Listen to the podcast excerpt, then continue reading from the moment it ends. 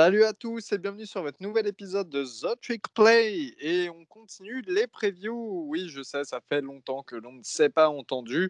Euh, eh bien, c'est normal, c'est normal parce qu'il s'est passé quand même pas mal de choses. À chaque, épisode, je vais vous, le répéter, mais c'est vrai que là, ça, ça continue. Hein. Pas mal de joueurs qui ont décidé de ne pas jouer, des conférences qui ont annulé leur saison en automne. Euh, donc voilà, c'était toujours difficile de réenregistrer un épisode avec toujours des news qui tombaient presque chaque heure en fait. Puis il y a eu aussi les vacances en mois d'août, on le sait tous, mais on est là pour la rentrée et on va vite continuer avant que ça démarre parce qu'il y a des conférences qui vont bien entendu jouer euh, en automne. On se demande lesquelles, pas difficile de deviner. Aujourd'hui, on va s'attaquer à la SEC, la SEC est, la division Est, qui comporte comme équipe eh bien, les Gators de Floride, bien entendu, de notre cher ami Guillaume qui nous les présentera tout à l'heure, les Kentucky Wildcats, les Missouri Tigers, les Georgia Bulldogs, hein, Georgia, on en parle tout le temps, les South Carolina Gamecocks, les Volunteers du Tennessee et les Commodores de Vanderbilt. On va démarrer tout de suite justement avec euh, bah, Tennessee, les Volunteers. D'ailleurs, Tennessee, on passe un bonjour à Vols France, donc euh, le compte de Tennessee France qui est sur Twitter, qu'on vous invite bien entendu à aller suivre. C'est un bon ami à nous et euh, Tennessee qui seront présentés aujourd'hui par notre ami Augustin. Donc merci à toi Elio. Euh, partons du côté de Knoxville dans le Tennessee euh, pour parler des Volunteers. Alors la saison dernière, les Vols ont gagné 8 matchs et ils en ont perdu 5, avec notamment un début de saison dégueulasse qui a fait beaucoup parler dans le monde du college football à cause d'une défaite face à l'ogre de Géorgie, j'ai nommé Georgia State, Georgia State pardon, sur le score de 38 euh, à 30. Euh, défaite honteuse de, de, Tennessee.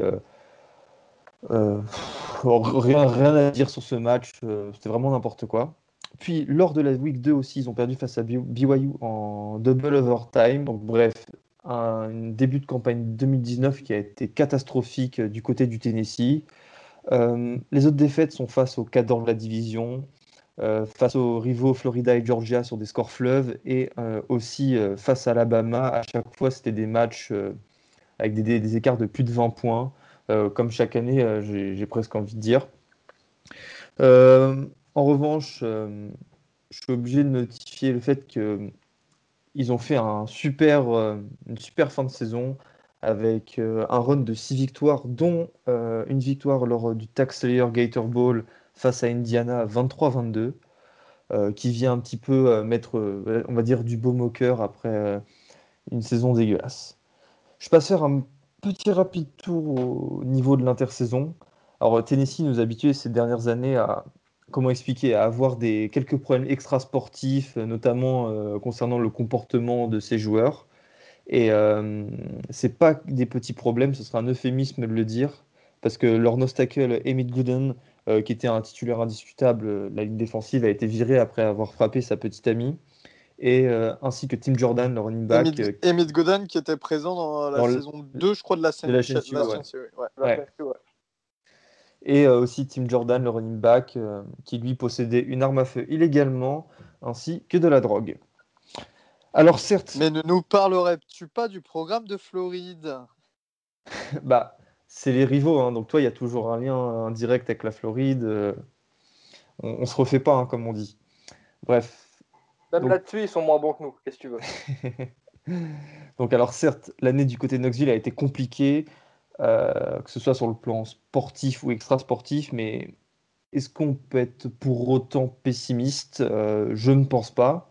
Alors la première raison, on va dire, de mon optimisme sur l'année à venir des Vols, déjà, c'est les classes de, recrutement.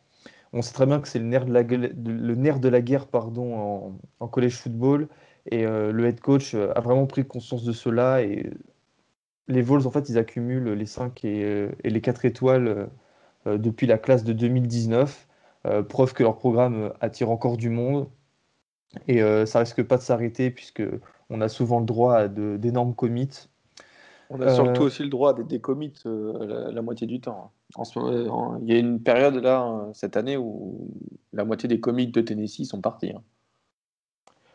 aussi, mais toi, à, titre, à titre d'exemple, en 2019, ils ont attiré deux top 20 au niveau national, au niveau de la ligne offensive, que je vais, dont, dont je vais parler maintenant parce que l'énorme force de l'équipe euh, cette année sera la ligne offensive. On pense tous en tête de gondole à Trey Smith, euh, l'offensive euh, guard, qui lui aussi est promis un premier tour en NFL et il s'affiche d'ores déjà comme l'un des meilleurs du pays. Il sera accompagné de l'offensive tackle Cad Mays, qui est en provenance d'Alabama, qui a un transfert d'Alabama et qui était lui aussi un des meilleurs joueurs du pays à son poste dans sa classe de recrutement. comme je viens de le dire, Robin, euh, leur classe 2019 leur a donné euh, deux O-line 5 étoiles dans les personnes de Darnell White et de Vanya Morris. Euh, ce dernier, lui, a déjà joué des snaps l'an dernier en tant que titulaire. Donc, à Knoxville, il y a de l'expérience et du talent pour, on va dire, le plus grand bonheur de leur quarterback, Jarrett Garantano. Au niveau de la défense, je continue sur les forces. Il y a une très bonne escouade de, de linebacker avec euh, Henri euh, To'o, euh, difficile à prononcer celui-là, qui est le middle linebacker de cette défense, véritable patron, un énorme run, stopper, et aussi Quavaris Crouch, qui ont fait un, sacré travail au niveau du jeu à la course l'an dernier. Donc on pourrait dire que c'est une, ça sera une des qualités de cette défense l'an prochain. Alors maintenant, on va passer à ce qui est un peu plus compliqué à Tennessee. Le poste le plus important du football américain, c'est le poste de quarterback. Et euh, on ne peut pas dire que Guarantano soit euh, véritablement un joueur qui, met de côté nos incertitudes. Alors, euh, Guarantano, c'était une des stars du recrutement en 2016 ou en 2017, s'il me semble. Là, il rentre dans son année senior et il devra confirmer en fait, les espoirs qu'on lui a toujours placés en lui. Il me semble qu'il était le premier quarterback double menace de sa classe. Euh, l'an dernier, il avait lancé 16 touchdowns pour 8 interceptions. Bon, c'est beaucoup trop pour qu'il puisse euh, carry euh, son équipe. reste à savoir si maintenant sa ligne offensive est plus forte que jamais, lui donnera un petit peu plus d'assises pour prendre du temps et lancer à ses receveurs. Sauf que ça ne sera pas suffisant parce que ces deux principales cibles de l'an dernier au poste de receveur sont partis à la draft.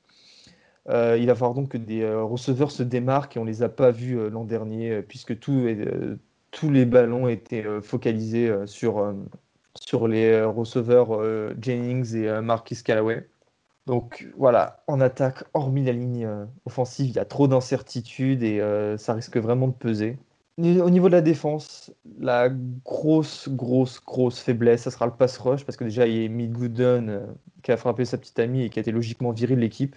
Et Darrell Taylor qui a été drafté au deuxième tour, rappelez-vous, par les Seahawks, un petit peu à la, à la surprise générale. Donc euh, voilà, quand on connaît l'importance de ce secteur euh, aujourd'hui dans le football américain, ça fait un petit peu peur et euh, on ne sait pas vraiment vers, vers quel joueur on s'avance. je suis un peu regardé sur, sur Internet avec les insiders de Tennessee, il n'y a pas de, de mec annoncé titulaire encore. Au niveau du calendrier, alors ça ne nous aura pas échappé, Tennessee joue en sec, donc qui dit sec dit gros calendrier. Euh, ils se déplaceront du côté euh, de South Carolina, Georgia, Arkansas, Auburn et Vanderbilt et recevront Missouri, Kentucky, Alabama et Florida. L'objectif pour moi, euh, ça sera de, glaner six victoires pour pouvoir se qualifier un bowl en fin d'année si, si, cela se fera. dans ces six victoires, donc évidemment victoire face aux Gamecocks, euh, face à Missouri, Kentucky, Arkansas, Vanderbilt. Je vois bien une victoire face à Texas AM, euh, on va dire comme grosse équipe qui pourront euh, battre. Mais sinon, je vois que des défaites face aux autres cadors qui sont Georgia, Alabama, Auburn et Florida. bien que ça serait assez intéressant que, et ça peut-être donnerait un petit peu plus d'élan pour ce programme qui a été habitué à perdre face à des équipes comme Georgia ou Florida ces dernières années. Euh, de peut-être gagner ce match ou d'aller le chatouiller le plus possible ces deux équipes. Et euh, je pense qu'une victoire euh, devrait être le, viser une victoire face à ces deux équipes devrait être le moteur des joueurs cette saison. Donc voilà, c'était ma, ma preview des Vols. Merci beaucoup Tennessee qui est toujours resté une équipe très très populaire hein, aux États-Unis. Il y a beaucoup beaucoup de fans de Tennessee, vous pouvez le remarquer sur les réseaux ou, ou quand vous, vous allez dans le pays. On va passer tout de suite par une autre équipe de cette ACC East une équipe pour qui, on va dire, c'est légèrement beaucoup plus compliqué que Tennessee. C'est les Vanderbilt Commodores, l'ancienne équipe du quarterback GOAT Jay Cutler, qui seront présentés aujourd'hui par notre ami Baptiste, The Lonesome Cowboy. Batou, c'est à toi. Eh ben merci. Donc on reste dans le Tennessee pour, euh, pour euh, parler de nos amis des Commodores de, de Vanderbilt. Hein, euh, on va dire que c'est quand même l'équipe la plus faible hein, de la conférence, mais qui apporte un peu de prestige au niveau académique, puisque, puisque Vanderbilt est une petite fac privée, à un niveau académique très prestigieux. Donc voilà, ça remonte un peu le niveau de, Alabama ou Ole Miss, bien évidemment. Donc qui dit niveau académique élevé dit forcément recrutement un petit peu plus compliqué et forcément ça se sent dans les résultats. Euh, donc l'année dernière, euh, pour la sixième saison de Derek Mason au, en, la tête des, des Commodores, euh, un bilan de 3-9 dont 1-7 dans la SEC avec une seule victoire contre Missouri. donc c'est grosso modo le bilan depuis que Derek Mason est là. Hein. je c'est pour ça que son, son, siège est quand même chauffe beaucoup en ce moment, c'est que bah, les, saisons s'enchaînent sans, réelle amélioration pour Vanderbilt. Et là, ça va être de pire en pire, puisque comme la SEC ne joue que des calendriers ben, intrasec, et ben, et ben forcément, le calendrier est devenu plus compliqué pour, Vanderbilt. Donc on fera un peu le bilan à la fin, mais voilà, je, vous préviens, spoiler alerte, à mon avis, ce sera une, saison à zéro victoire pour, pour les Commodores.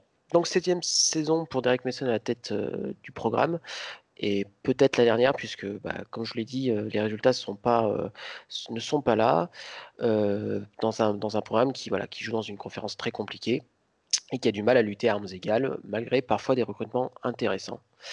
Euh, donc Derek Mason a décidé de, séparer les deux coordinateurs offensifs et défensifs pour les remplacer par deux coordinateurs avec euh, beaucoup d'expérience. Je pense qu'il veut gagner, il, sent que bah, c'est un peu la saison la dernière chance, donc il va apporter beaucoup d'expérience. Donc Ted Roof arrive au poste de, de défensif coordinateur, donc un ancien head coach de Duke qui est, connu pour des défenses euh, très agressives. malheureusement, avec peut-être le manque de, talent par rapport aux, aux attaques en face, ça peut être un petit peu compliqué.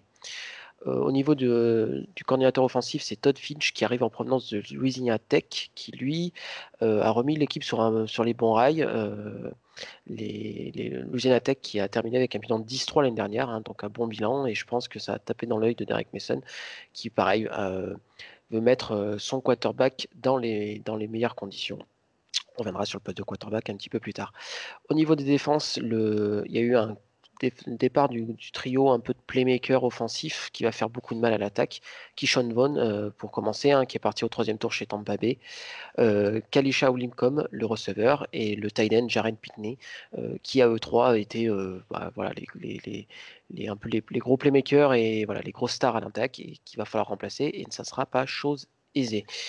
Au niveau des arrivées, alors en termes de grade transfert, on peut noter l'arrivée de Tyrell Alexander en provenance d'Oklahoma State, donc un joueur que je connais bien, qui devrait apporter euh, voilà, de la profondeur euh, à l'effectif euh, des Commodores, sachant que voilà, sur toutes ces arrivées de transfert, il y a aussi Malik Langham pardon, en provenance de Florida et Derek Green en provenance d'Oklahoma. Il n'y a pas d'excellents playmakers, mais voilà, des, joueurs costauds qui auraient euh, renforcé le tout deep. Et on sait que c'est quand même important à ce niveau-là, surtout qu'on ne sait pas de quoi la, saison sera faite. Donc avoir des joueurs euh, voilà, capables de, next man up, comme on dit, de, prendre le relais, c'est hyper important. Donc ça remettra un peu de profondeur à l'effectif. La grande question cette année, c'est qui jouera au poste de QB. Euh, ça sera forcément un nouvel arrivant. Donc soit Ken Seals, un, freshman, pardon, soit Jeremy Moussa, un, junior. Donc l'un euh, en provenance d'un lycée, l'autre en provenance d'une JUCO. Euh, a priori, le Derek Mason n'est pas encore fixé sur qui va jouer. a priori, ça serait Ken Seals qui, devrait, tenir la corde, mais on n'en sait pas plus au, moment où on enregistre l'épisode. Jérémy Moussa, qui avant d'aller en Juco, était, avait joué à Hawaï, hein, pour la, petite anecdote. Euh, donc Ken Seals et Jérémy Moussa seront bien aidés par Cam Johnson, le receveur un peu star qui a, qui a joué les, qui était freshman et qui a joué les, deux, les neuf derniers matchs de la saison en, tant que titulaire et qui devrait être la cible principale cette année. Malheureusement pour eux, euh, la ligne est décimée. Alors pas forcément par des blessures, mais par des retraits suite au Covid. trois des quatre titulaires ont décidé de opt-out pour la saison, ils ne joueront pas. Et malheureusement, ça veut dire que le, le, quarterback qui sera titulaire sera pas bien aidé dans son, dans son rôle cette année, puisque à part Tyler Steen, pardon, le, le tackle, ça sera que des que des des, des, des, guards ou des tackles sans expérience. Et ça va être, je pense, très très compliqué en attaque. En défense, par contre, on a 9 retours. Euh, donc ça, ça devrait quand même être le point fort de, Vanderbilt cette année. Euh, donc notamment Dayo Odeyingbo, pardon, le tackle, qui est euh, le meilleur joueur de cette défense. Hein. je n'ai même pas envie de dire l'encre, pour faire un jeu de mots par rapport au, logo de la fac, qui devrait apporter bah, tout son poids à la ligne défensive, sachant qu'il joue sur un, avec un 3-4-1, donc on sait l'importance du poste de Nostacle dans ces défenses-là, et, donc il fait partie des, Il devrait finir en all-sec à la fin de l'année, c'est un très très bon joueur, alors je ne sais pas s'il trouvera sa place en NFL les saisons qui suivent, mais en tout cas, il devrait faire du, ravage cette année. la défense est quand même en fait très expérimentée, mais pas forcément euh, très forte en termes de talent. Euh, linebacker, c'est très compliqué. On parle de Orgy, un ancien, euh, un ancien recrue 4 étoiles un peu phare il y a quelques saisons, mais il n'a jamais vraiment confirmé. Donc il y a plein de points d'interrogation. Et la secondary était absolument horrible l'année dernière, j'ai pas d'autres mots. Mais ils reviennent, donc en espérant qu'ils aient progressé, notamment le senior Taïdale, qui est le, safety un peu, un peu spectaculaire du, du lot. Mais voilà, c'est ils sont de retour, mais quand, euh, le talent n'est pas forcément là, ben, même si c'est des joueurs qui sont expérimentés, ben, des fois ça suffit pas, et je pense que ça sera encore malheureusement le cas pour Vanderbilt cette année. Euh, au niveau du calendrier, ben, malheureusement ça va être compliqué. Donc ils commencent par un déplacement en Texas à IM, puis la réception de LSU, puis de South Carolina. Ils se déplaceront à Missouri. Ils auront une bye week, réception d'Olmis, euh, déplacement à Mississippi State, déplacement à Kentucky, réception de Florida puis de Tennessee, déplacement à Georgia. Et qu'on soit très clair, allez, peut-être euh, peut-être euh, South Carolina à la maison si ça sourit, ou déplacement à Missouri ou Ole Miss à la, maison. Mais voilà, sur honnêtement, s'ils font mieux que 1-9, ça sera du domaine du miracle. Et je pense que ça sera la dernière saison pour, euh, pour Derek Mason au sein de, de, ce, de, ce, de ce programme. Euh, programme euh, voilà, qui, qui, qui, a du mal à trouver sa place au sein de, au sein de, de la SEC parce que, bah, parce que euh, le niveau académique fait que bah, c'est compliqué de, recruter des joueurs et puis c'est un cercle vicieux, etc., etc. Le succès que James Franklin euh, avait eu il y a quelques années a du mal à, se répéter et je pense que c'est un des postes les plus, les plus compliqués, du, en tout cas dans le Power 5 parce que parce que bah, parce que c'est tout simplement dur de gagner dans une petite fac privée quand vous rencontrez Florida, Georgia ou Alabama toutes les années. Voilà, donc allez, 1-9 ou allez, 0, non, 0-10, je pense, pour, pour nos amis de Vanderbilt cette année. Merci Batou. D'ailleurs, je, je pense que c'est le pire bilan en prédiction qu'on a eu depuis euh, le début des previews. Euh, un, peu compliqué du coup pour nos amis euh, du côté du Tennessee à Vanderbilt.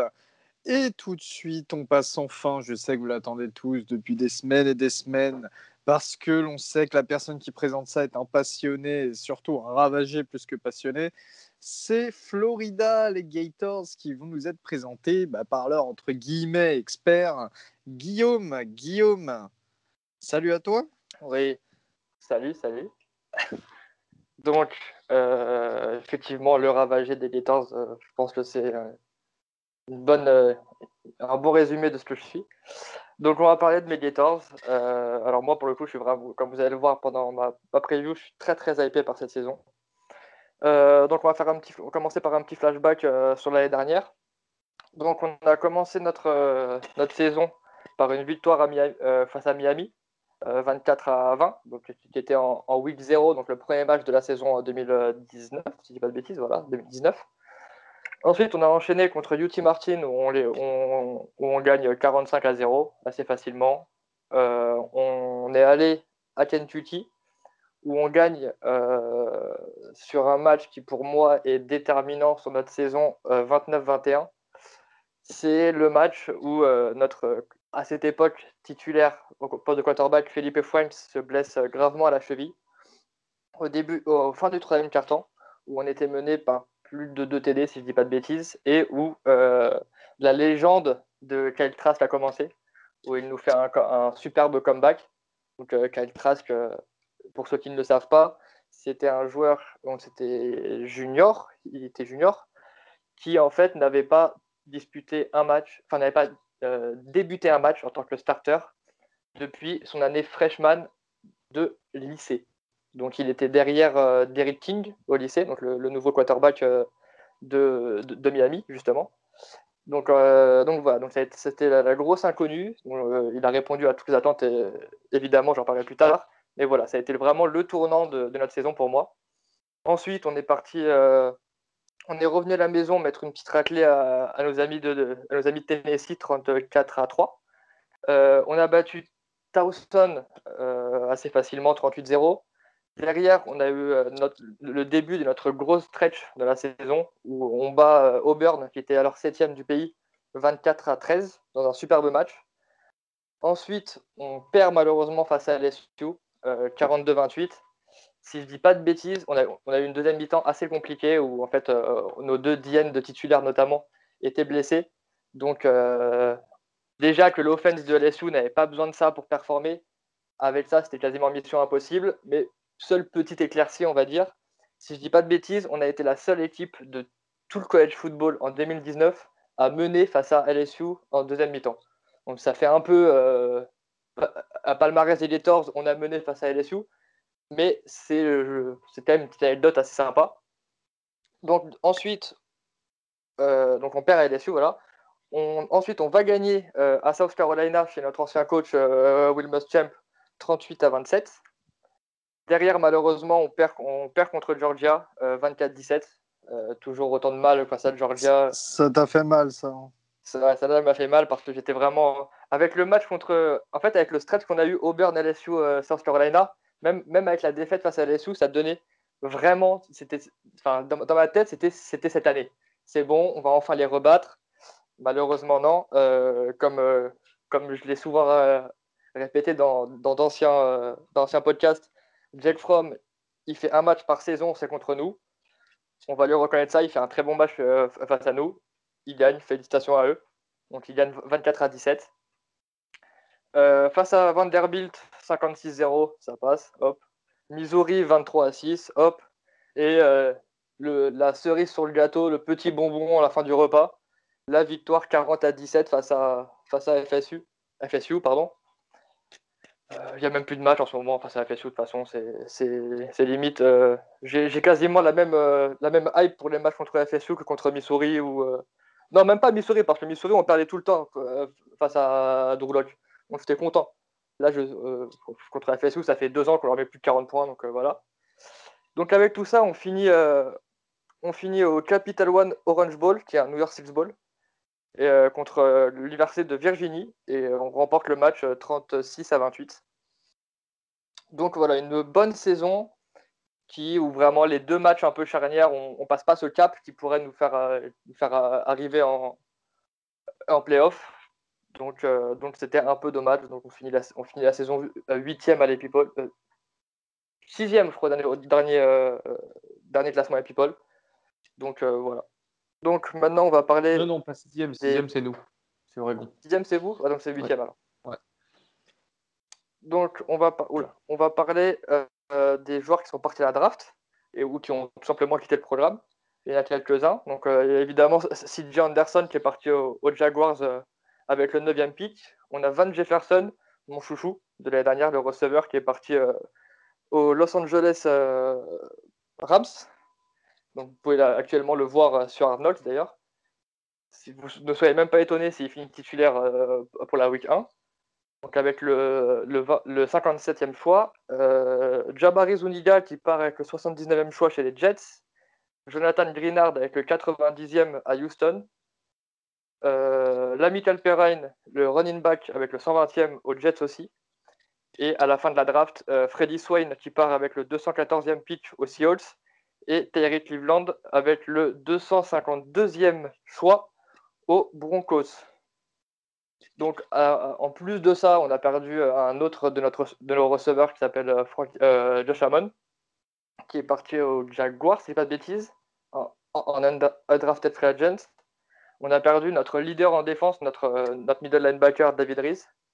Et on a perdu notre centre, Nick Buchanan, qui n'a pas été drafté, n'a pas été, n'a pas été pris. Donc ça, c'est les, départs. Donc on va parler, on va à des arrivées maintenant. On fait une, une belle classe, la neuvième du pays, malheureusement la sixième en SEC. C'est dire à quel point la SEC domine au niveau du recrutement, du pays. ça faisait longtemps, donc on va le noter. Gervan Delster, le troisième meilleur euh, tackle du pays. 5 euh, étoiles. 5 étoiles, ça faisait très longtemps qu'on n'en avait pas eu. Sur notre roster de l'an dernier, on avait 0 5 étoiles. De, quand les mecs sont arrivés à, l'université, 0 5 étoiles. Donc euh, ça, fait du bien. Euh, Derek Wingo, un, un linebacker 4 étoiles. on perd à Anderson, on récupère à Anderson. Donc on a le petit frère de CJ qui s'appelle Xavier, qui est receveur. Ça, ça devait être sympa euh, chez les jeunes d'avoir euh, le père en tant que quarterback et euh, le, les deux petits frères qui se la donnent receveur, un receveur corner. Et derrière, on a le quarterback 4 étoiles aussi, Anthony Richardson, qui, si je dis pas de bêtises, va être dans la prochaine saison de QB1. Donc vous pourrez le suivre. Et après, on a été assez bon aussi. On a pas mal de, on a beaucoup 4 étoiles. Hein, euh. On a, on a aussi recruté le defensive tackle Lamar Goods, qui était le, le coéquipier du français Wilfried Penet euh, à, à Saint Thomas More dans le Connecticut pour la petite, euh, la petite anecdote. Et après, on a été aussi très actif sur le portail des transferts. Où on a récupéré par exemple Lorenzo Lingard, un ancien 5 étoiles de Miami, Stuart Rees, un, ancien 3 étoiles, mais considéré comme 4, c'est un peu particulier, de Mississippi State. Justin Shorter, un ancien 5 étoiles de Penn State en receveur. Et, Brenton Cox, qui a enfin eu son waiver après, avoir, après l'avoir attendu toute la saison dernière, euh, en provenance de Georgia, euh, qui est un, outside linebacker 5 étoiles à la sortie du lycée.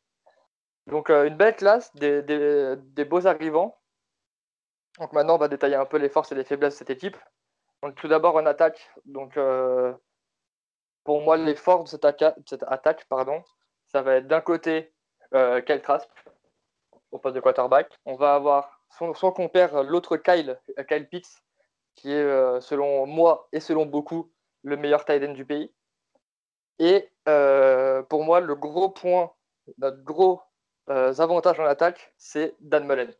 Dan Mullen, notre head coach, pardon, qui sert aussi de coordinateur offensif, qui a euh, remis notre programme sur pied depuis trois ans. C'est, euh, enfin, pour sa troisième année là, là, c'est, c'est vraiment, euh, pour moi, c'était aussi le coordinateur offensif des, années Tim Thibault pour les plus anciens. c'est, pour moi, c'est, cet homme est un génie. Il a récupéré un programme dégueulasse qui faisait 4-8 ou 4-7, et en une année, il l'a transformé en, en programme à 10 victoires. Euh, par euh, son, analyse offensive euh, assez, assez impressionnante. Les points où il va falloir, qui sont coup-ci coup-ça, on va dire, c'est au poste de running back, où on perd l'amical Pirine, mais on, récupère donc Lorenzo Lingard de Miami et notre numéro 2 de l'année dernière, Damien Pierce. Donc on aura une belle, une belle running back room, mais la running back room sans sa O-line, c'est rien, et c'était vraiment le gros, le gros point d'interrogation euh, pour cette année, la online, qui était vraiment pas terrible pour être euh, assez gentil l'année dernière. On a vu des progrès, mais c'était vraiment pas suffisant dans les gros matchs. Euh, c'est ce qui nous a beaucoup handicapé. C'est ce qui a pour moi fait perdre pas mal de place à la draft à, à Pirine, parce que du coup, il n'a pas une belle saison. il est obligé de casser 3 ou 4 plaquages pour prendre, pour prendre 5 yards. C'est pas possible, quoi. Et le poste de receveur qui va être à moitié une énigme dans le sens où on perd nos quatre, euh, nos quatre titulaires. Donc quand les personnes de Van Jefferson, Freddy Swain, euh, euh, Terry Cleveland et Josh Hammond. Mais vu notre, notre effectif et notre façon de jouer, il y avait beaucoup de rotation en passe de receveur. Donc même ceux qui restent, donc Trevon Grimes, Jacob Copeland ou Kadarius Tony, ils ont eu des reps, ils ont l'habitude de jouer. donc ils ont déjà de l'expérience.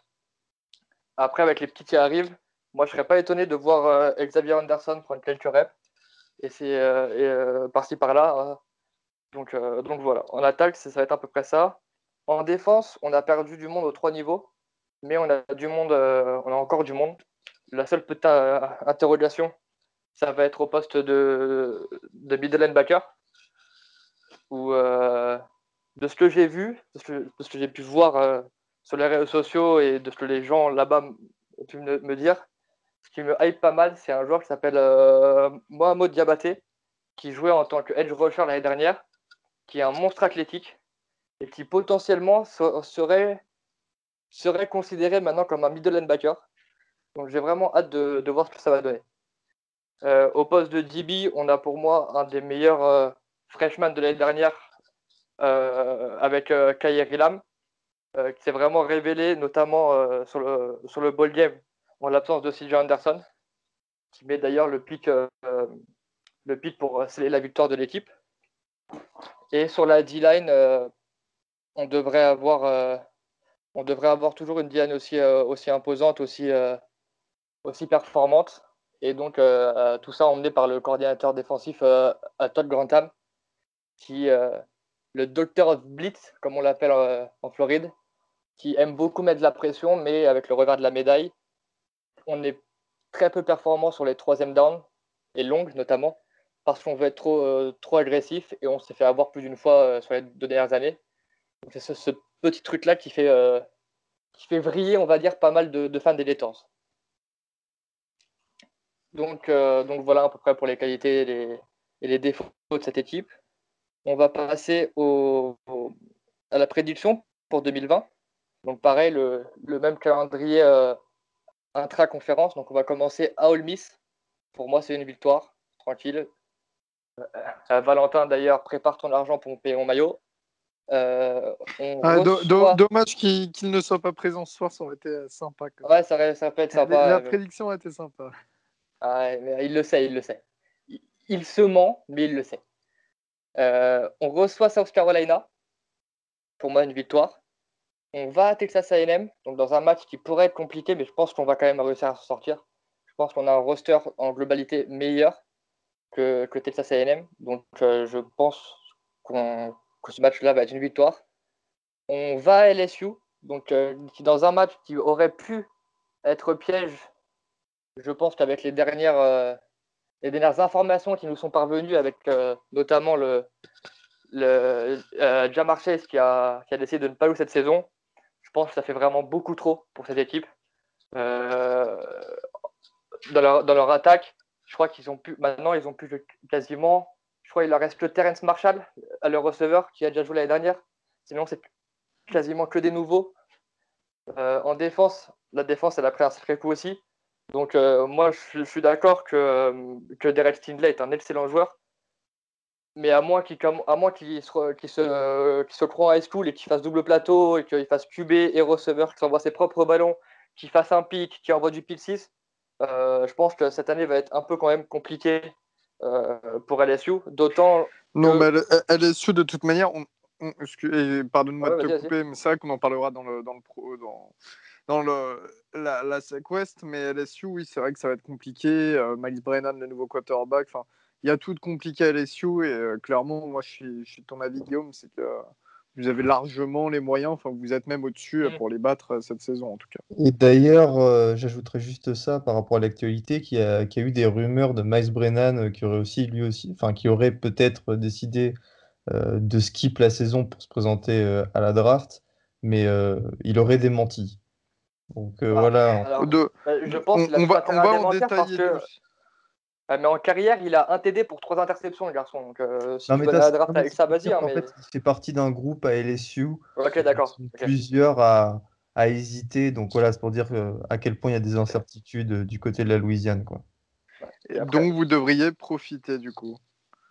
voilà, je pense que ça, ça devrait aller.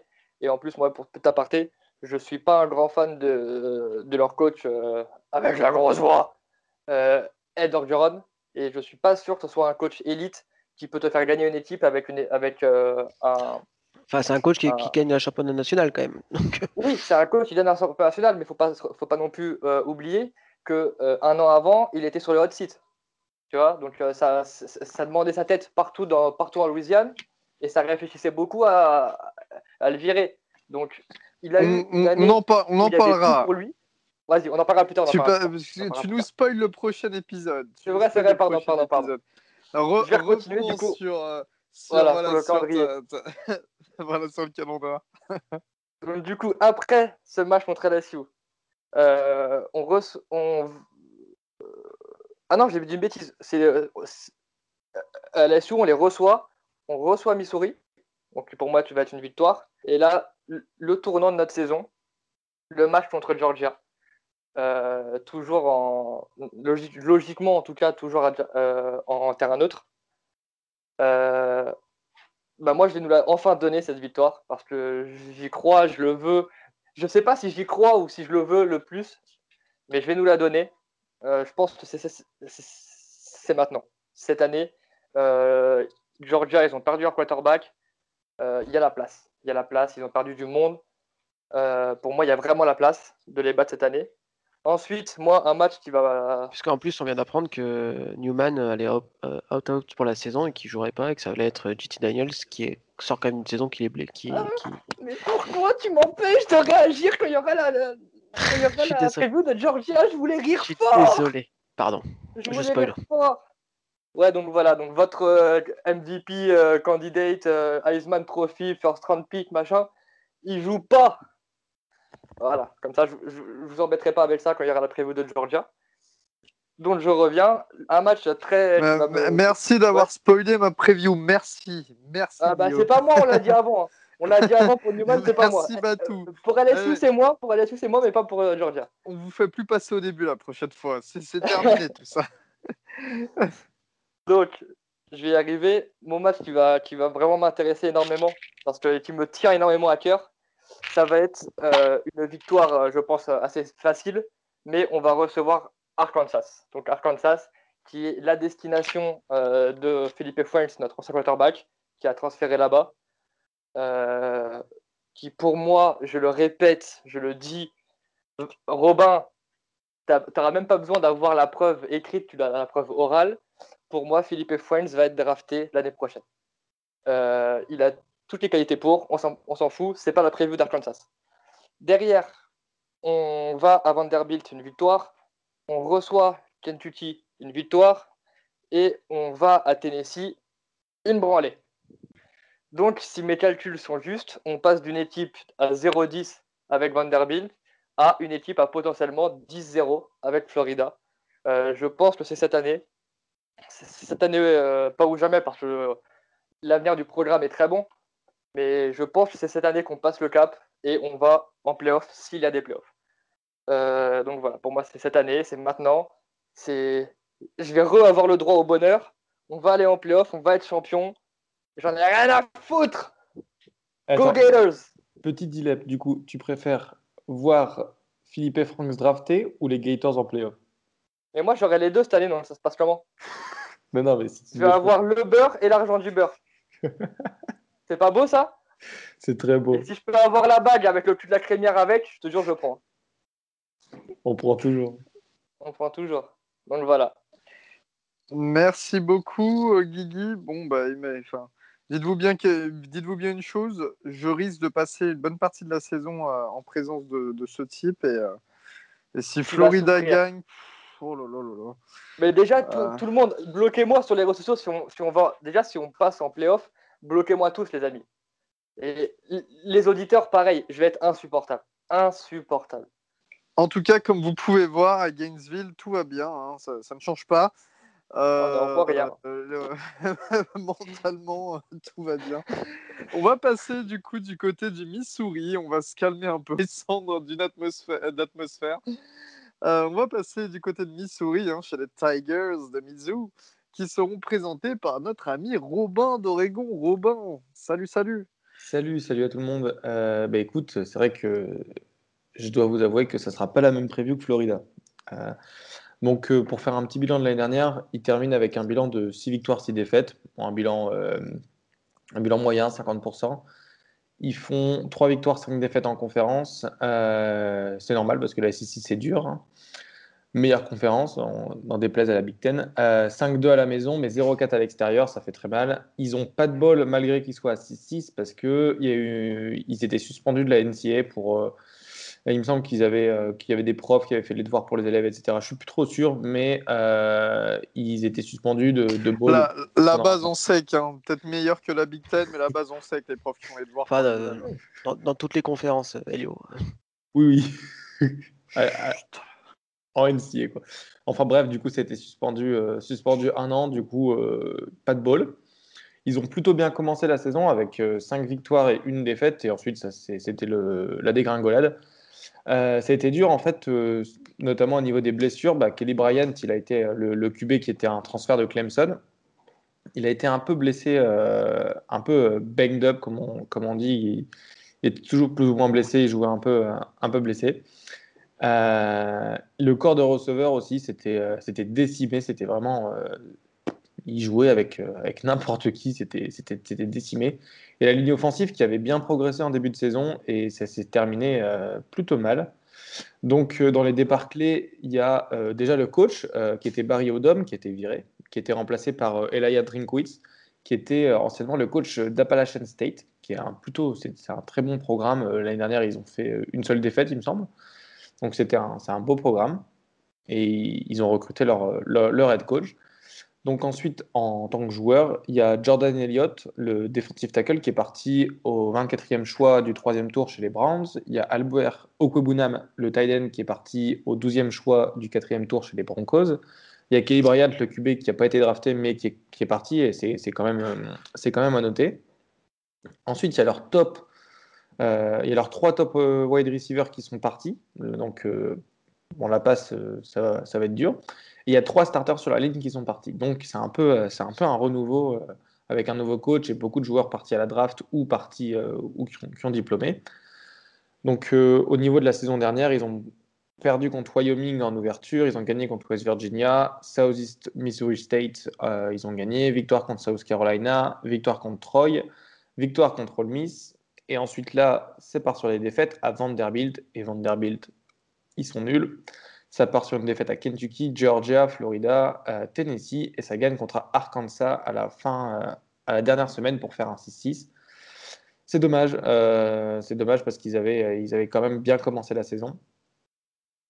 Donc pour l'année prochaine, en fait, il y aura une, le plus intéressant à Missouri, ce sera la compétition pour remplacer Kelly Bryant. Donc ça sera une compétition entre 4 QB normalement en réalité deux, mais euh, le coach il a dit que tout le monde était ouvert. Du coup, les quatre, les quatre QB dans le rooster, euh, ils, sont, euh, ils sont ouverts. Donc, il y aura Sean Robinson, le transfert de TCU. Il y aura Taylor Powell, qui ça fait deux ans qu'il est remplaçant à Missouri. Il y aura Connor Bazelak, qui est redshirt, freshman. et Brady Cook, qui est freshman. C'est un, 3, un true freshman. Il est 3 étoiles, 29e QB de la classe. Donc euh, on verra. Moi, personnellement, je pense pour, euh, pour Powell, parce qu'il connaît, euh, il connaît déjà le, le, programme, sachant que malgré que le coach il ait changé, il y a quand même beaucoup d'assistants coach, de coach de position, etc., qui restent en place. Donc il, il, il, est connu déjà des coachs. Mais sinon, ça sera, si ce n'est pas, si pas Taylor Powell, ça sera Robinson. Et Robinson, son avantage, c'est que bah, déjà, il a joué à TCU, mais surtout, il peut courir et euh, un peu l'image de, Kelly Bryan, ça va, faire, euh, pouvoir faire ouvrir un, nouveau playbook. Donc, euh, problème sur les QB. Ensuite, on aura le point fort de l'équipe, c'est les running backs. Donc, on a Larry Roundtree, qui est le, starter, qui a couru pour 830 yards l'année dernière et 9 TD, donc c'est plutôt pas mal. Et en backup, il y a Tyler Baddy, qui est très intéressant à la passe, puisque l'année dernière, il a reçu 44 passes, donc c'est beaucoup pour un running back. Donc le duo va pouvoir faire va pouvoir euh, porter l'équipe en fait en, attaque. Le point faible de l'équipe aussi maintenant, c'est les wide receivers. Comme je l'ai dit tout à l'heure, les top 3 euh, wide receivers de l'année dernière, ils sont partis. Enfin, les, trois premières cibles sont parties, donc ça va être très dur de, trouver des nouveaux, euh, des nouveaux receveurs. Surtout après le départ d'Albert Okwebunam, qui, qui avait une connexion avec Drew Locke et ensuite une connexion avec, avec Kelly Bryant. Euh, ils perdent trois stations sur, la ligne, comme j'ai dit, mais ils ont trois juniors qui reviennent. Donc ça fait quand même de l'expérience. Et ils ont des sophomores qui ont beaucoup joué en fin de saison l'année dernière. Donc certes, ils n'ont pas été bons puisqu'ils bah, ont perdu les matchs, mais ça fait quand même de l'expérience derrière. Et il euh, va falloir qu'elle soit forte, surtout sur la course, pour ouvrir les trous pour, les running backs euh, stars de l'équipe. Sinon, ça va être très très dur pour Missouri. Donc passons à la défense. Maintenant, la défense, ça va être le point fort de l'année, enfin de l'équipe cette année. Et un peu à l'image de l'année dernière, même si il y a Elliott, le, le defensive tackle qui est parti à la draft, la ligne elle reste solide et expérimentée, donc ça, va être le point fort. Ensuite, au niveau du, linebacker et du backfield défensif, ça sera dans la continuité de l'année dernière. Donc, euh, ça sera quand même correct et ça sera le point fort de, l'équipe, ça sera la défense. En ce qui concerne euh, mes pronostics pour la saison, je suis pas du tout hypé par Missouri. Euh, je, vous le dis, je vous le dis honnêtement. Ils ont un calendrier qui est assez dur. Ils ouvrent la saison contre Alabama, Ensuite, il joue Tennessee, LSU, Vanderbilt, Florida, Kentucky, Georgia, South Carolina, Arkansas et Mississippi State. Et je suis tellement pas hypé parce que ça va beaucoup courir déjà et moi j'aime beaucoup le jeu à la passe. Euh, mais sinon, même au, niveau de, du talent qu'il y a, je suis pas, je suis pas hyper fan. Donc je vois un 4-6, 4 victoires, c'est 6 défaites. Forcément, ils perdent contre les gros Alabama, LSU, euh, Tennessee, Florida, Georgia. Et je les vois peut-être même perdre contre Mississippi State ou Kentucky. Ça va gagner par contre sur à Vanderbilt, à South Carolina et à Arkansas. Euh, donc voilà, pas de ball. Peut-être même un 3 victoires, 7 défaites si jamais ils perdent contre une de ces équipes-là. Pas de ball et euh, on verra. Euh, on verra l'année pro en 2021 pour le, pour le nouveau coach, le temps qu'ils mettent en place ce qu'ils veulent. Merci Robin pour ta présentation de Missouri. Euh, les Tigers, voilà, qui euh, nous ont sorti quand même la draft, comme tu l'as dit, au Quick cette année, mais surtout Drew la saison dernière, qui sera normalement titulaire du côté des Broncos de Denver, le quarterback. Euh, donc l'ancien Tigers. Et d'ailleurs, Elio Quick qui est aussi parti, qui est aussi parti à Denver. Exact, Denver d'ailleurs, on en avait parlé, mais c'était. Euh, enfin, j'ai toujours trouvé que c'était la bonne affaire au Bonham qui était quand même reconnu comme un ancien premier tour. Là, il y a un an auparavant, finalement, cette année, il est descendu plus bas, mais il avait une très bonne connexion avec Durlock, donc euh, pourquoi pas recréer du Missouri dans le Colorado. On va en passer. Excellent, euh, en excellent télé de la passe, ouais. On va... pour finir très rapidement avec, avec, avec Missouri, je suis pas hyper convaincu par Drinkwitz pour être tout à fait honnête en head coach parce que je pense qu'il profite. Euh, il a fait qu'une seule saison à la tête de Appalachian State. Hein. Euh, je pense qu'il a profité du très bon travail de Scott Satterfield euh, les années précédentes. Et honnêtement, je pense que c'était pas forcément un très bon recrutement sur le long terme pour Missouri. Mais ça, c'est mon avis perso et vous pouvez ressortir les dossiers dans, dans 5 ans quand ils seront champions national. Mais voilà, ça, c'est mon avis en 2020. je, me coupe les deux si dans 5 ans ils sont champions national. Sache-le. On va... Très bien. On va passer euh, à, la preview des Kentucky Wildcats, les Wildcats du Kentucky qui seront présentés bah, justement par notre ami Batou. Batou qui est vraiment notre expert euh, team à ne pas supporter si vous aimez la gagne. Voilà. Ah bah, alors là, tu vois, Elio, je vais aller, je vais m'inscrire en faux parce que eh ben en fait, ça gagne finalement en ce moment. Kentucky, c'est un truc de fou quand même, puisqu'ils sont sur 4 année de ball de suite. Euh, chose quand même incroyable pour. Chose quand même incroyable pour une fac qui est quand même plus connue pour son équipe de basket euh, et John Calipari, euh, l'entraîneur. Mais finalement, depuis, depuis 4 ans, Mark Stoops a enfin trouvé la, bah, la, bonne, la bonne recette pour, faire, pour, pour gagner à Kentucky. donc, comme je disais, 4 balls de suite et même un plateau de 10 victoires en 2018. On se souvient de cette équipe menée par Josh Allen en poste de linebacker et, et Ben au, au, poste de running back. L'année dernière, c'était un poil plus petit, un, poil plus compliqué, hein, forcément, quand on perd ses deux meilleurs joueurs. Mais ça finit quand même sur un bilan de 8-5. 4-4 euh, en sec. Donc euh, voilà, encore une fois, une bonne saison et une très belle victoire dans le Big Ball contre Virginia Tech, une équipe qui est quand même pas si nulle que ça. Hein, euh, donc voilà, donc tous les, tous les ingrédients sont là pour avoir une belle saison en 2020 avec quelques petites quand même points d'interrogation. On va y revenir tranquillement. Donc, euh, bah, on ne change pas d'équipe qui gagne. Donc, par Stoops, euh, le frère de Bob Stoops, hein, vous vous souvenez, l'ancien entraîneur de, de, la fac de Norman, que je nommerai pas. Euh, donc, Mark Stoops a décidé de ne pas changer ses coordinateurs. Donc, il a gardé les deux mêmes. au niveau des départs, il y a quand même le départ de Lynn Boden qui était, faisait un peu tout en attaque l'année dernière. Hein. il a quand même remporté le, trophée du joueur le plus versatile du pays. si mes souvenirs sont a été drafté par les Raiders, un hein, troisième tour, je crois que c'est ça. et à noter, et noter, aussi le départ de Logan Steinberg, le guard chez les Lions, lui au quatrième tour, euh, voilà, qui a une grosse, grosse perte pour la ligne offensive. Et euh, au niveau des receveurs, Aman Wagner, qui était quand même le receveur un peu en profondeur de l'équipe, qui, part aussi. Et là, ça va, ça va manquer euh, cette année peut-être sur, sur le jeu à la passe. Au niveau des, arrivées, juste de nom comme ça, Joey Gatewood, un quarterback qui nous vient d'Auburn, un ancien recrue euh, top 50 du pays qui a jamais trouvé sa place chez les Tigers et donc qui, a changé d'équipe. Euh, donc pourquoi je parle de Gatewood puisqu'il devrait être en concurrence, euh, en concurrence pour le poste de quarterback titulaire.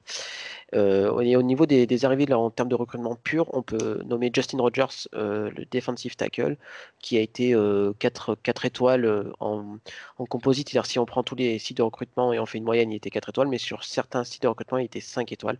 Donc c'est quand même un très très, recrute, un très, très gros recrutement individuel là, au poste de tackle. Euh, donc Justin Rogers qui devrait, euh, je pense, jouer euh, cette année puisque puisqu'il devrait, il a le talent pour en tout cas pour jouer en tant que true freshman. Donc la question en fait qui se pose pour l'attaque de, Kentucky, pour des Wildcats, c'est qui de Terry Wilson ou de Joe Gatewood va jouer au poste de quarterback? Terry Wilson que, notre ami Robin connaît bien puisqu'il a commencé sa carrière universitaire à, Oregon, et même c'est un joueur que je connais bien puisque parce que c'est un quarterback qui vient d'Oklahoma City. Et je sais que les Cowboys étaient, euh, alors pas forcément à fond dessus, mais en tout cas qu'il y avait une, offre de, de, scholarship qui avait été donnée, etc. etc. Donc voilà, c'est un joueur que je connais depuis son recrutement au lycée. Donc il était parti à Oregon, il n'a pas fait sa place, il est parti en Juco, et après la Juco, donc il a signé à Kentucky. Euh, donc c'est un joueur qui est quand même plutôt bon, alors assez euh, parfois excellent, parfois voilà, mais très fragile aussi. Donc, il a fini la saison 2019 blessé. Euh, donc, la question, c'est de savoir s'il est revenu à son meilleur niveau. S'il est à son meilleur niveau, l'année devrait bien se passer pour Kentucky. Au pire, il y a Joey Gatewood, mais pareil, qui n'apporte pas forcément des très grandes garanties. Donc, voilà, il y a quand même un gros point d'interrogation sur ce poste de quarterback. Mais contrairement à Vanderbilt que j'ai parlé, où j'ai parlé tout à l'heure, il pourrait compter sur une des meilleures lignes offensives du pays, euh, ni plus ni moins, puisqu'il c'est quand même mené par, euh, le center Drake Jackson, euh, qui fait partie, qui, pourrait très bien terminer dans une All-American Team à la fin de l'année, et aussi par les deux tackles Landon Young et Darian Kinnard, qui eux aussi devraient faire, au moins une All-Sec et voir une All-American. deux joueurs, trois joueurs hyper prometteurs et qui, sur qui on pourrait compter. Mais la question, c'est toujours pareil avec, avec ces facs bonnes mais pas excellentes c'est quid de la profondeur aussi. Parce qu'il suffit d'avoir un ou deux blessés cette année ou un ou deux cas de Covid et on se retrouve vite avec des joueurs qui sont soit inexpérimentés, soit tout simplement pas au niveau. Et là, c'est un petit peu le cas à Kentucky. Sur le papier, la ligne est très bonne, mais la profondeur n'est pas là. Derrière la ligne offensive, on a un gros trio de, coureurs euh, qui ont approché les 2 milliards d'AE3. je vous en donne un seul parce que c'est celui qui va jouer en priorité. Il s'appelle Asimoros et en fait, il est très bon bloqueur. C'est pour ça qu'il est vachement utilisé par, par Max Stoops, puisque bah, pourra permettre aussi à. Parce que je rappelle hein, que faire des yards à la, course, c'est très bien, mais de temps en temps, vous courez pas et il faut savoir bloquer le gros linebacker ou defensive end qui vous arrive dessus. Donc, c'est quand même important d'être un peu versatile et c'est le cas d'Asimoros. Donc, qui, est senior et qui devrait voir le, terrain le plus souvent.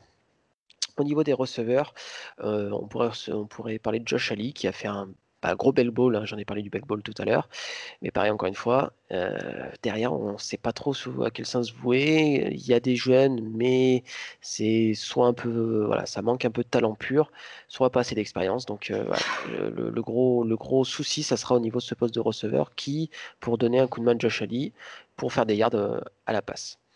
Mais je pense que ça va quand même plus courir que, passer, hein, parce que, parce que le trio de coureurs, comme j'en ai parlé, devrait, euh, devrait euh, avoir la priorité au niveau de l'attaque. au poste de tight il y a pareil deux tight à peu près du même niveau, pas très bon à la passe, mais plutôt au, bloc Justin Rigg et, Keaton Upshaw. c'est pas étonnant de voir les deux sur le terrain à la fois. Voilà, on sait que que, que, Stoops aime utiliser ce genre de, de, de, composition, donc ça voilà, c'est à surveiller.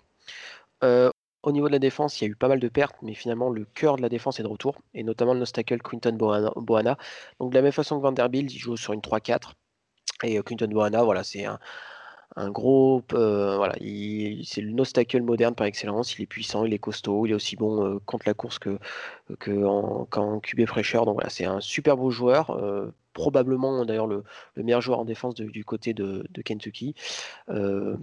Du côté de linebacker, on peut avoir allez, euh, Jamar Watson qui avait pris la au poste de outside linebacker qui avait pris un peu la place de Josh Allen l'année dernière avec qui a sorti quand même 6,5 sacs et 11, tackle for loss euh, donc des grosses stats hein, pour, euh, pour un linebacker et qui devrait continuer sur sa lancée l'année dernière et si je vous ai donné un petit nom à surveiller, c'est Gigi Weaver qui, pareil, devrait jouer au poste de outside linebacker et qui devrait être la surprise de cette année d'après le retour des coachs sur les derniers entraînements.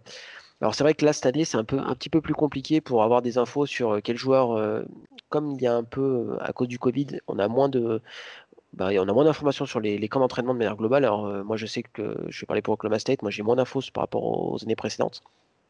Peut-être que c'est pour vous, c'est le cas un peu pour vous. Donc voilà, donc il y a pas mal de. Donc, bref, pour revenir sur Kentucky, a priori, d'après les retours, JJ Weaver de Baker, ça devrait être un futur très grand. Du côté de la secondary, alors il y a beaucoup d'expérience, mais c'est hyper inconsistant. Alors Yusuf Corker, le, safety, ou Brandon Nichols, le cornerback, parfois ils sont, on a l'impression que c'est des futurs, des futurs Hall of Famer et parfois voilà, des, des, des, freshmen de, high school. Donc contre, quand on joue contre des très grosses équipes, bah, parfois ça pardonne pas. Mais c'est quand même un groupe avec de l'expérience euh, Calvin Joseph, euh, qui vient de LSU, euh, devrait jouer un gros rôle cette année aussi, qui va aussi rapporter de l'expérience.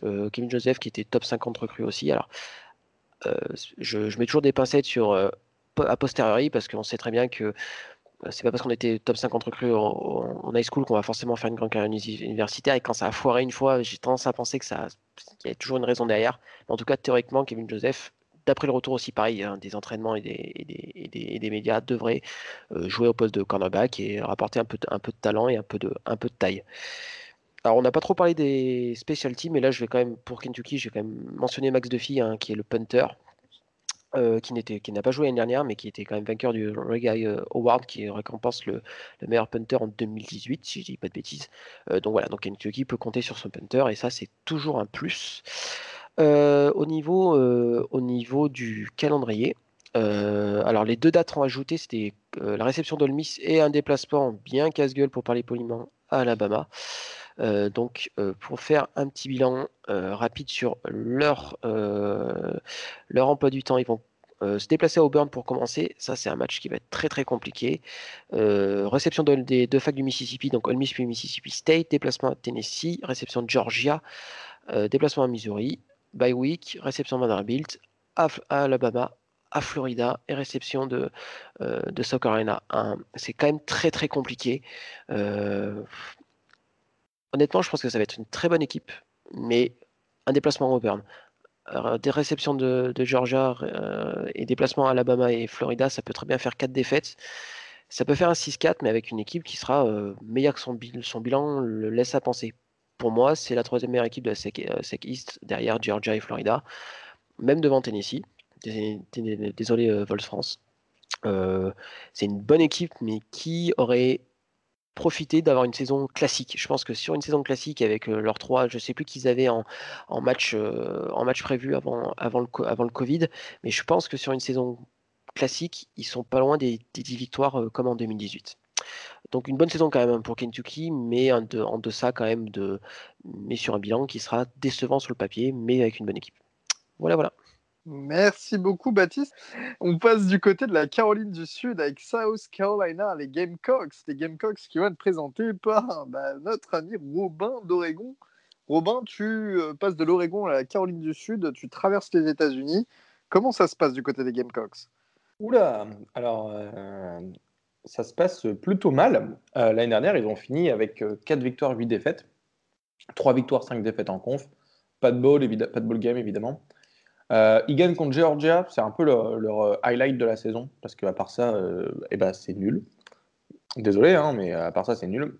Donc, ils, battent Georgia en double overtime. Et Georgia, à l'époque, était troisième, il me semble, euh, c'est ça, à l'époque, ils étaient, euh, ils étaient troisième, donc euh, c'était, c'était plutôt un upset de, de fou. Surtout que c'est double overtime, et il y a les kickers qui manquent des, qui manquent des kicks. Enfin, c'était, c'était un match assez, assez fou. mais bon, enfin, enfin bref, à part ce match-là, ils n'ont pas vraiment de, de, highlights.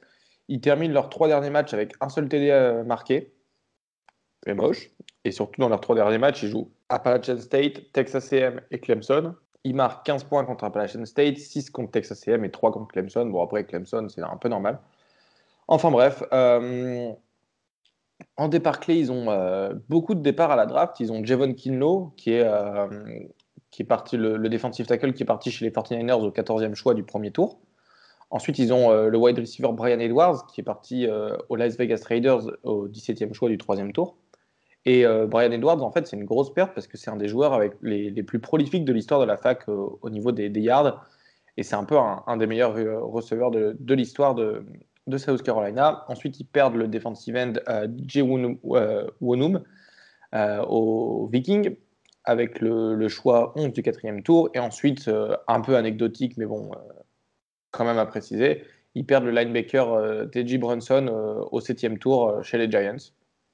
Donc, euh, au niveau de l'attaque, ils vont être menés par le sophomore euh, quarterback euh, Ryan Elinski, donc l'année dernière qui a fait une saison correcte, je dirais. Il y, a quelques matchs où, il, y a, beaucoup galéré, mais à part ça, il y a des matchs où, on a vu un peu, de, potentiel. En running back, ils vont avoir le true freshman Marshall Lloyd, qui est, le running back numéro 1 du pays. Donc euh, ça me permet de glisser un peu que South Carolina recrute extrêmement bien. Euh, tout à l'heure, euh, Baptiste en parlait, il me semble qu'il disait que c'était le, nerf de la guerre, le recrutement. Je ne sais plus si c'est Baptiste ou quelqu'un d'autre, enfin bref.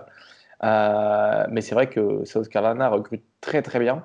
Donc notamment Marshall Lloyd, le, le running back true freshman qui, qui, est, euh, qui est classé meilleur running back du pays. Euh, ensuite, ils ont, euh, par contre, ils ont un problème au niveau des receveurs après le départ de Brian Edwards.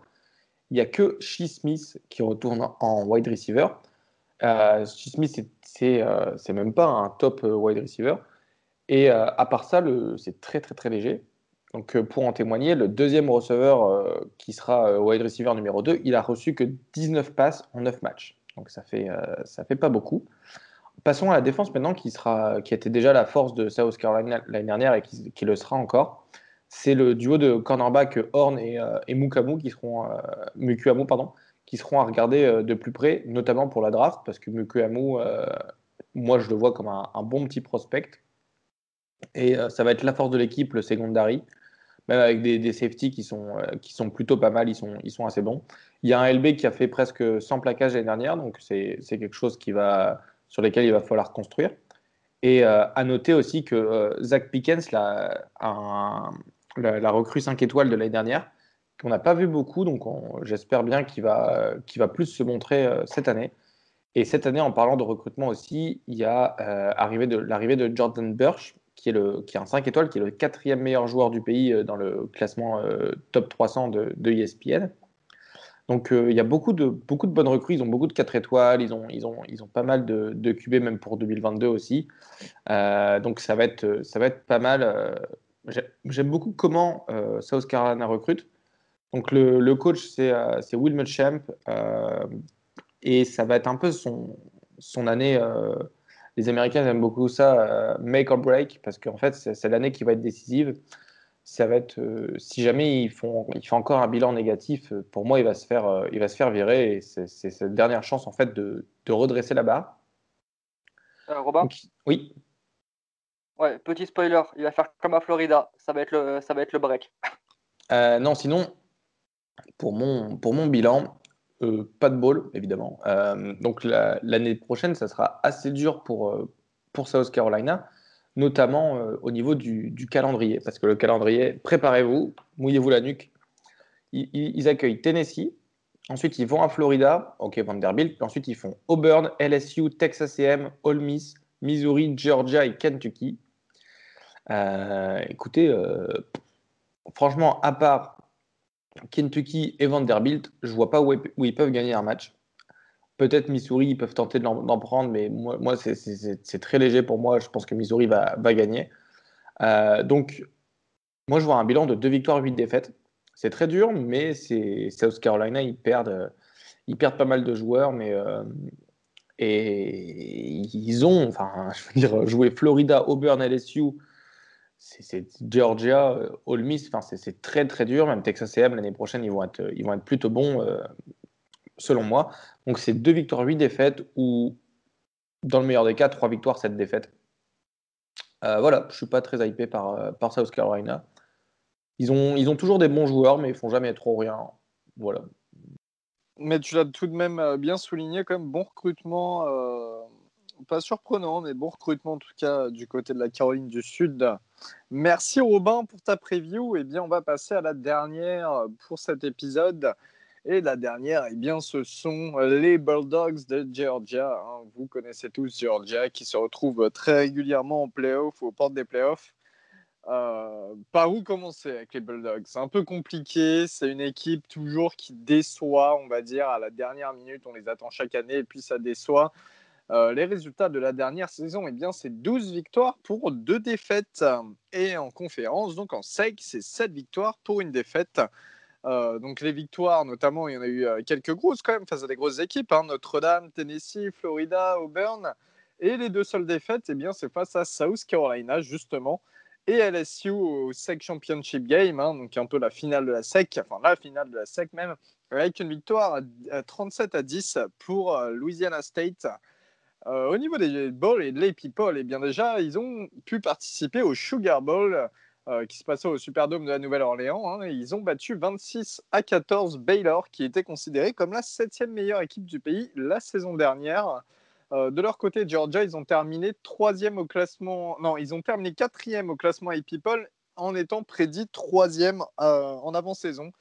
Donc, ils restent quand même sur le entre guillemets le carré final de ce classement, mais finalement un classement qui est quand même. On le dit de temps en temps, mais qui peut être un peu sujet à controverse. C'est un peu, euh, voilà, c'est les goûts et les couleurs, quoi. Euh, au niveau du, des mouvements de l'intersaison, eh bien déjà, il y a eu beaucoup, beaucoup de départs à la draft. Alors, je ne vais pas vous citer les titulaires qui ont été euh, undrafted free agents et pris dans des équipes, mais je vais vous citer en tout cas tous ceux qui sont partis draftés bah, déjà au premier tour, il y a les deux takers titulaires, Andrew Thomas et Isaiah Wilson. Andrew Thomas, euh, qui était euh, parmi plusieurs takers le premier à être parti au choix numéro 4 chez les New York Giants, tandis que Wilson est parti au choix numéro 29 chez les Tennessee Titans. Donc deux grosses pertes pour la O-line. Le running back star d'André Swift, hein, qui était considéré comme un des trois meilleurs running backs de la dernière draft, est parti au deuxième tour chez les Detroit Lions. Le guard Solomon Kinley, qui est parti au quatrième tour chez les Miami Dolphins. Le quarterback titulaire, l'ami de Guillaume, Jake Fromm, qui est parti au cinquième tour chez les Buffalo Bills. Jake Fromm qui était attendu bien bien au-dessus, et mais qui était aussi attendu pour faire une meilleure saison l'année dernière. Le Tynan, Charlie Warner, ouais. voilà. Tu peux nous, rappeler, tu peux nous rappeler, euh, tu peux nous rappeler la principale info sur Jake Fromm pendant l'intersaison ou pas? On va il, a eu quelques. vous irez chercher, mais en tout cas, il a eu euh, quelques textes, euh, quelques messages assez controversés avec des amis à lui. Euh, voilà, on va pas, on va pas mettre Jack Fromm sur une preview de Georgia. aussi, du côté de la draft, le Titan Charlie Warner au sixième tour chez les 49ers, le linebacker Take Roder au septième tour chez les Giants, encore une fois un deuxième joueur de Georgia du côté de New York, et surtout, alors je n'avais pas dit, enfin j'ai dit que je citerais pas les, les, free agents, mais, enfin les undrafted free agents, mais Rodrigo Blankenship, le kicker star qui est parti du côté des Colts. D'ailleurs, on était assez euh, étonné de ne pas le voir partir euh, avant la fin de la draft. Euh, le head coach Kirby Smart, que vous connaissez tous, l'ancien défensif coordinateur d'Alabama hein, pendant un long moment, le meilleur ami de, le meilleur ami Nick Saban, en tout cas un de ses bras droits euh, fidèles, qui reste pour sa cinquième saison du côté de Georgia et du Sanford Stadium. Euh, l'offensive coach euh, James Coley, l'offensive coordinateur James Coley, pardonnez-moi, qui est parti et qui est remplacé par Todd Monken, qui était l'ancien offensive coordinateur des Tampa Bay Buccaneers et des Cleveland Browns en NFL. Et puis et d'Oklahoma State et d'Oklahoma State, bien entendu. on, va, y revenir justement à Munkin juste après. Tu pourras d'ailleurs, je pense que bah, tu me diras ce que tu en penses, mais on va y revenir juste après. Et euh, Dan Lanning, le défensif coordinateur qui est là pour sa deuxième saison. Au niveau des commits, eh bien, Georgia, c'est la meilleure classe nationale en 2020. Ce sont les numéros 1. Et euh, ils étaient numéro 2 l'année dernière en 2019. Donc c'est quand même énorme. C'est quand même. Alors Kirby Smart, on peut le dire ce qu'on veut sur ce coach, mais c'est quand même un sacré recruteur. C'est quand même quelqu'un qui sait dénicher des prospects, les ramener. Ensuite, ce qu'il en fait, bon, on va pas commenter, mais c'est vrai qu'en tout cas, pour attirer les prospects, il a des belles valises d'argent. Il a des belles valises d'oseille pour attirer les prospects.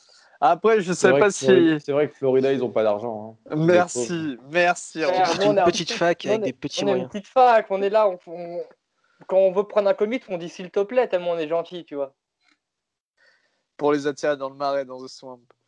Euh, donc, du coup, au niveau de la classe euh, nationale, bah, vous, voulez bien savoir qui. Euh, qui a commis chez les numéros 1 Eh bien, déjà en 5 étoiles, il y a Kelly Ringo, le cornerback numéro 1 du pays, Broderick Jones, le deuxième meilleur tackle du pays, Jalen Carter, le quatrième défensif tackle, et Darnell Washington, le deuxième athlète du pays. Euh, et puis ensuite, des 4 étoiles, il y en a des tonnes. Je ne vais pas tous vous les citer, ça va te servir à rien. Je vous donne les, noms un peu principaux, mais il y en a vraiment des tonnes. Euh, il y a Sherman qui est le, deuxième outside linebacker du pays, Ratledge qui est le troisième offensive tackle. Donc deux offensive tackles du top 3. Hein. Milton, qui est le running back numéro 7 du pays. Van Pron, qui est le meilleur center du pays. Vous voyez la O-line qui arrive. Hein. Carson Beck, qui est le 9e pro-style quarterback du pays. Euh, au niveau des transferts, et c'est là où ça va devenir très très intéressant. Alors déjà, il y a Trey McKiddy, qui est un Thailand 3 étoiles de Florida State. C'est vrai que le poste de Thailand est un peu léger du côté de Georgia. Mais il y a surtout, il y a surtout Jamie Newman, le quarterback titulaire euh, de Wake Forest. Et qui vient, voilà, on l'apprend, on est, on est actuellement le 2 septembre, hein, on est le soir, on vient d'apprendre que Jamie Newman eh bien, ne se présentera euh, ne jouera pas euh, cette saison et va se présenter directement à la draft 2021. on, on, va, on va revenir juste après, vraiment juste après sur Jamie Newman. Et en autre transfert, eh bien, c'est aussi la grosse surprise, c'est JT Daniels, le quarterback de USC, qui était un ancien 5 étoiles, le deuxième meilleur quarterback du pays à son époque, en 2018, je crois, ou 2019 2018.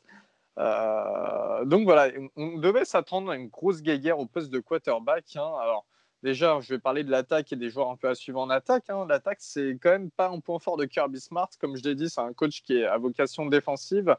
Et surtout, là, je vais pouvoir en parler avec euh, Baptiste, le nouveau offensive coordinateur, Todd Monken. Il prête quand même à question, hein, parce que c'est lui qui a, pendant plusieurs saisons, euh, développé James Winston du côté des Buccaneers. Et l'année dernière, il était dans, dans, le, dans le staff de Freddy Kitchens et c'était l'offensive coordinateur de Baker Mayfield, avec notamment OBJ, Jarvis Landry. Euh, toi, Baptiste, est-ce que tu. Enfin, sincèrement, les, dernières expériences de Munkin sont vraiment pas fameuses. Après, c'est du côté de la NFL. Toi, qu'est-ce que tu en penses? Alors, euh, c'est exactement ce que j'allais dire. C'est que, attends, pas. Je pense qu'il faut vraiment faire le distinguo entre euh, qu'est-ce qu'un bon coach NFL et qu'est-ce qu'un bon coach universitaire.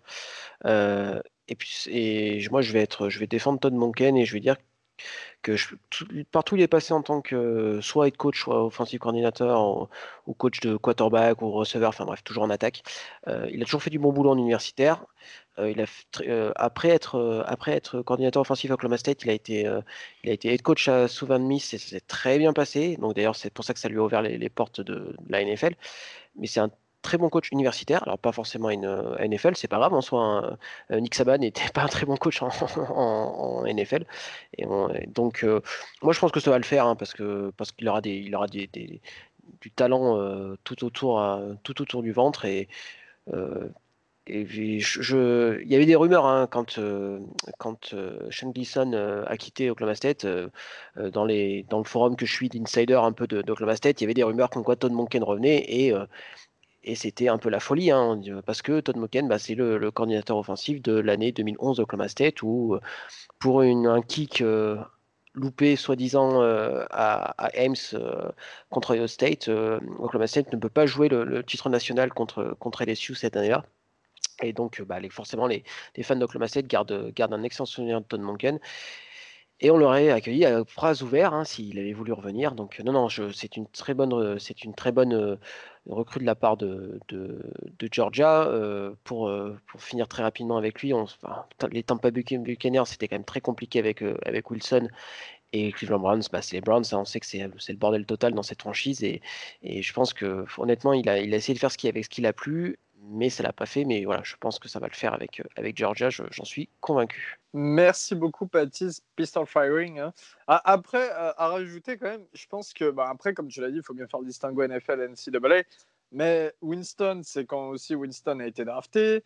Mayfield, c'est aussi une saison après qu'il soit drafté je pense que les équipes qui l'ont embauché euh, cherchaient aussi, euh, à son côté, à, avoir la capacité de développer une attaque autour de jeunes quarterbacks. Quoi. Mais bon, ça n'a pas pris, ça n'a pas pris. Et maintenant, bon, il se retrouve quand même à un très bon poste euh, en NCAA. Enfin, tu es offensive coordinateur de Georgia, tu es quand même très très bien.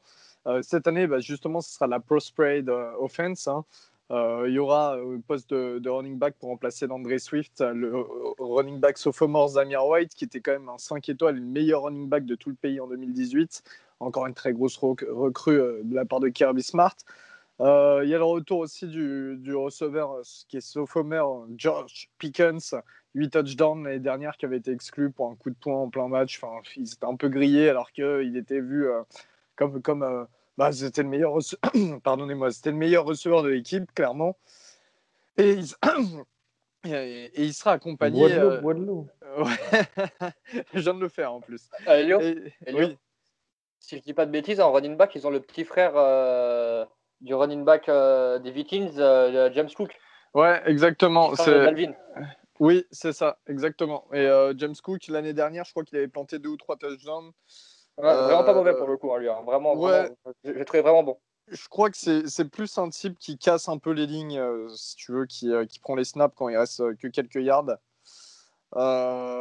et du coup, et du coup, et du coup, donc oui, comme tu l'as dit, hein, donc James Cook qui va accompagner Zamir White, mais Zamir White qui sera normalement le numéro 1. Oui, normalement, ouais. Donc Pickens en receveur principal avec Utah John la saison dernière, comme on disait, et qui a été exclu assez bêtement. Euh, il sera aussi accompagné de l'autre sophomore, Dominic Blakelock, qui était auteur de 5 touchdowns la saison dernière, donc une bonne, une bonne escouade de, receveurs. Le tight end titulaire devrait être Ryland Golle, qui est arrivé en 2019 et qui était un 4 étoiles. Donc ça y est, c'est son heure. Après, euh, surtout le départ de, de, Warner qui laisse de la place.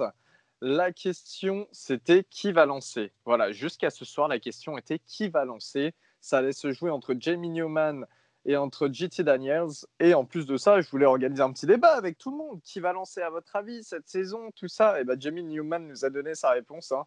Il a opt-out pour la saison. Il va se présenter directement à la draft. Alors, Jamie Newman, l'année saison dernière, c'était 26 touchdowns et 11 interceptions, plus 7 touchdowns à la course du côté de Wake Forest en ACC, ACC, hein, ne pas confondre. Euh, et euh, cette année, il devait devenir quand même le titulaire un peu indiscutable pour essayer d'être drafté assez haut euh, d'autant plus qu'il aurait un peu pu profiter de la pandémie, un peu euh, de ce contexte pour se montrer, parce que bon, n'y a pas non plus toutes les équipes NCAA qui jouent, comme vous le savez, et il s'est retrouvé. Enfin, sa décision assez surprenante en fait, parce que sur certaines mocks, vu qu'il est transféré à Georgia, il y a des, des experts, en tout cas des gens qui prédisaient qu'il serait au premier, de, premier ou deuxième tour. Moi, à mon avis, alors j'étais pas fan de ce choix-là, on n'était pas beaucoup être fan, je pense, dans l'équipe de, de, de, cette de cette prédiction. Mais euh, à mon avis, le fait qu'il opt-out, ça va complètement le faire dégringoler au niveau du draft stock parce que ce qu'il a montré en une saison vraiment complète du côté de Wake Forest, bah, c'est pas assez pour être quarterback à prétendre être quarterback titulaire un jour en NFL. quoi. Enfin, à mon avis, il s'est euh, fait, il s'est fait battre par JT Daniels et euh, il, garde, garde la face en disant euh, bah, finalement, je ne veux pas jouer cette saison. Quoi. Enfin, là, si, proche, si, proche, si proche du début de saison, enfin, je suis pas. Enfin, il n'y a rien, j'ai aucune preuve que ce soit que j'avance, mais c'est le sentiment que j'ai par rapport à cette décision prise à, à moins d'un mois du début de la saison pour la SEC. Quoi. Bah, il a surtout, après, outre euh, personnelle, euh, ou, là, dans ce cas-là, peut-être euh, très bien, mais il a surtout rien à y gagner à faire ça, en fait. Parce que, comme tu l'as dit, il n'a pas assez prouvé. Donc, en fait, il a des qualités, évidemment, tu vois. Mais pour moi, il n'a pas montré suffisamment pour être un, pour prétendre, comme tu dis, un poste de titulaire en, NCA. Après, est-ce qu'il n'a pas, est-ce qu'il pas été hypé par, enfin, hypé, pas hypé, mais et je ne sais pas fait un peu monter la tête par tous les gens, qui, tous les experts, euh, comme tu disais, qui l'annonçaient premier tour, il était, je crois, top 5 dans les odds pour être, pour être Iceman. Ah, c'est ça. En fait, profite son- de cette hype, Guillaume. Genre, C'est euh, ça, c'est ouais. ça, c'est, honnêtement, je trouve, enfin, à à l'heure actuelle, ça fait un peu euh, palmarès. J'ai transféré à Georgia, point. Quand tu vas arriver à la draft, euh, qu'est-ce que tu as fait pour être Exactement quarterback dans notre, dans notre équipe en, en NFL bah, J'ai transféré à Georgia et les gens ont dit j'étais bon tout, à tout d'un coup, alors que si, si j'étais resté à Wake Forest, j'aurais- je serais resté dans- entre guillemets dans l'anonymat. Donc, euh, enfin, je trouve ça super étrange et pour moi, je, je pense plus soit conviction personnelle, ou là, d'accord, il n'y a pas de souci, mais je pense quand même plus, euh, en raison sportive en tout cas, euh, il s'est fait battre par JT Daniel, tout simplement. Enfin, je suis d'accord avec Je pense que, je pense que ouais, moi aussi, c'est le ressenti euh, principal. Euh, déjà, je pense que Newman en a pris un coup euh, dans son ego quand il a vu que Daniels décidait de transférer à Georgia. Donc, c'est-à-dire qu'il avait. Daniels n'avait pas peur de la concurrence avec Newman quand même, parce qu'il fallait le faire. Daniels a transféré après Newman. Alors que Newman était annoncé titulaire, ça commençait déjà à parler de lui dans les draft boards, tout ça, tout ça. Il y, a, sûrement une grosse part de vérité dans ce que vous dites. On le saura, je pense, dans un futur proche. De toute manière, les insiders de Georgia vont, s'empresser de, parler de tout ça. Mais en tout cas, c'est vrai qu'on rate une belle compétition entre deux quarterbacks. C'est vrai qu'il avait l'occasion de montrer qu'il pou- qu'il pouvait, briller avec une grosse, équipe. Vu que Georgia avait, entre guillemets, pour lui, la chance de jouer cette saison en automne en tout cas, euh, voilà, il- comme l'a dit Baptiste, c'est vrai que ça peut porter à. Enfin, on peut se demander si au niveau euh, du poste titulaire, il s'est pas fait doubler par, par JT Daniels. Euh, JT Daniels, lui, qui est un ancien quarterback 5 étoiles, hein, comme je disais, qui, a été, qui avait choisi USC, qui est de, de- Californie, je crois d'ailleurs. Il avait, pour sa première saison en tant que freshman, euh, lancé 14 touchdowns pour 10 interceptions. Et puis, il avait une grosse blessure hein, l'année dernière, je crois que c'était au niveau des ligaments, euh, qui lui avait euh, bah, pas permis de jouer du coup. C'est quand même, il est quand même considéré comme un futur quarterback star, vraiment. hein. Lui, c'est quelqu'un, voilà, on en parle comme un mec qui peut être drafté au premier tour réellement quand, quand, ça sera, quand il pourra se présenter à la draft. Donc voilà, moi je pensais qu'il allait falloir faire un choix. Finalement, non. Euh, derrière, en remplaçant, on aura sûrement Carson Beck, hein, qui, sera, qui est le nouveau, euh, comme je le disais, qui, est, qui vient de commit euh, du côté de Georgia, hein, qui est le 9e pro style du pays. Donc voilà, mais euh, normalement, JT Daniels qui devrait s'installer aux commandes de l'équipe de Georgia en espérant que ça se passe bien et qu'il n'ait pas de rechute au niveau de la blessure. faudra aussi remplacer hein, les deux takers titulaires, hein, euh, donc euh, les anciens takers titulaires, Andrew Thomas et Isaiah Wilson. hein, donc il y a des, quelques noms derrière qui ressortent, Truss, Mike Landon, Jones. On verra bien qui sera sur la line mais c'est vrai qu'il y a toujours, de toute manière, au niveau des commits sur ces dernières saisons, la line de Georgia est superbe, quoi. Il n'y a rien à dire. On va passer à la défense et les joueurs à suivre en défense. hein. C'est une énorme défense de toute manière. Voilà, comme on l'a dit encore une fois, Kirby Smart, c'est un coach à vocation défensive. Euh, ce qu'il faut se dire, c'est qu'il y a quand même euh, parmi euh, les, enfin, de nombreux joueurs qui sont 5 ou 4 étoiles hein, sur toute la défense. Donc voilà, c'est un, un gros morceau, c'est balèze à passer.